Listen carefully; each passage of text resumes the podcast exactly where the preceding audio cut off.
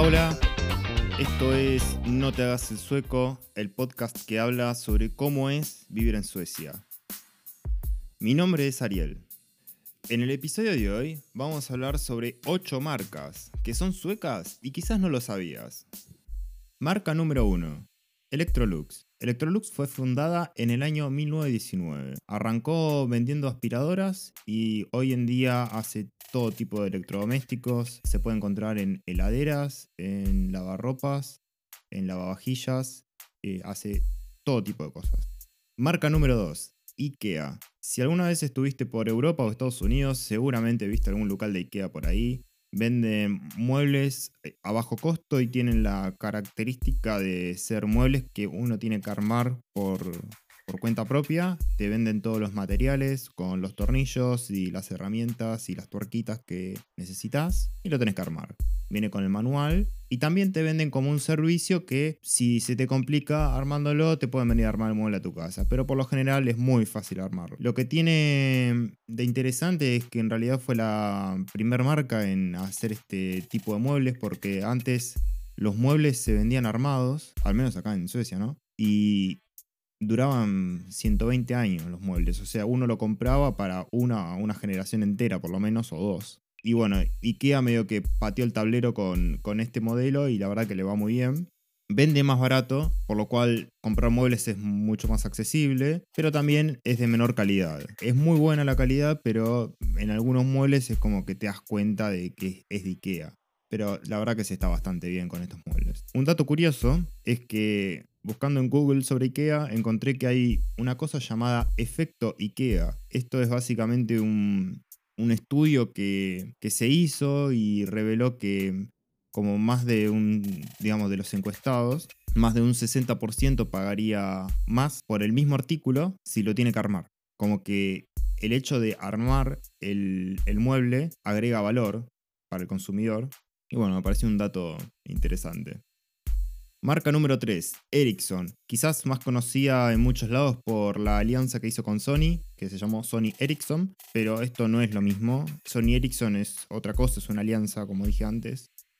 Y Ericsson en realidad es una empresa que arrancó de forma familiar y es más conocida por proveer, digamos, lo que es infraestructura de redes y de telecomunicaciones, todo lo que es en su momento, todo lo que fue el 4G y bueno, ahora todo lo que es el 5G también, tiene, tiene, mucho, tiene mucho que ver y también tiene muchos convenios con todo lo, que son universidades o centros de investigación. O sea, es una empresa ya puramente tecnológica.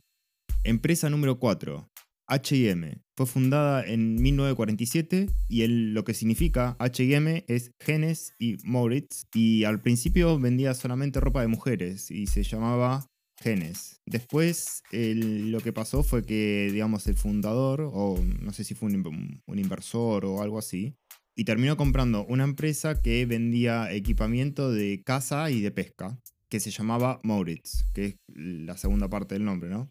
De ahí el, negocio se renombra a, a HIM y desde ahí es que empieza a vender ropa de, de hombres y ahora, ahora vende ropa para todos, o sea, hombre, mujer, niño, lo que sea. Y bueno, y está por todos lados también. Se consigue en casi cualquier ciudad de, al menos de Europa, se consigue un, local de HM ahí seguro.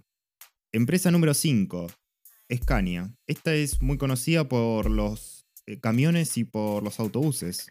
Están por todos lados eh, se fundó hace mucho tiempo, ya hace más de 100 años, en 1891, en el sur de Suecia. De hecho, las fábricas más grandes están acá, en Södertälje, Suecia, y en Tucumán, en Argentina. Y bueno, eh, acá todos los, buses que veo son todos Scania. Eh, la verdad que es una empresa que trabaja bastante y acá tiene miles de empleados.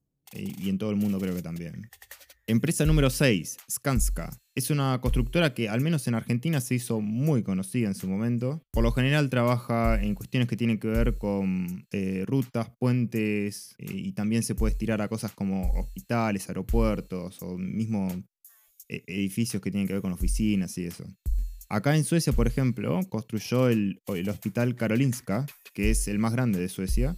Y bueno, un dato de color es que hubo como no sé bien qué es lo que pasó, pero como que hubo como, un escándalo por sobreprecios. Una cosa que pasó también en su momento en Argentina. Y bueno, y también una cosa conocida que construyó es el puente que une el sur de Suecia con Dinamarca, que sería la conexión entre Malmö y Copenhague en el sur.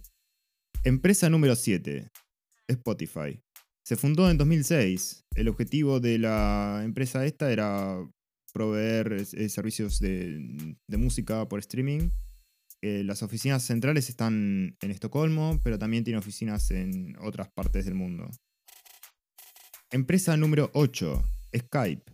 Skype se fundó en 2003. Es un software que se usa para sistemas de telecomunicaciones, se puede hacer llamadas o videollamadas. Se usa mucho en el ámbito empresarial también.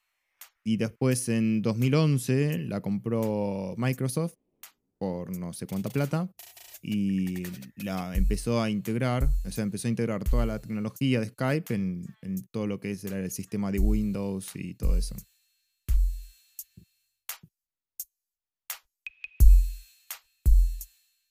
Bueno, eso es todo lo que teníamos para compartir por hoy en este episodio de No te hagas el sueco. En la descripción del podcast van a encontrar eh, links hacia Anchor o mi perfil de Instagram para que me puedan dejar un mensaje. Y recuerden suscribirse al podcast en Spotify o en Apple Podcasts.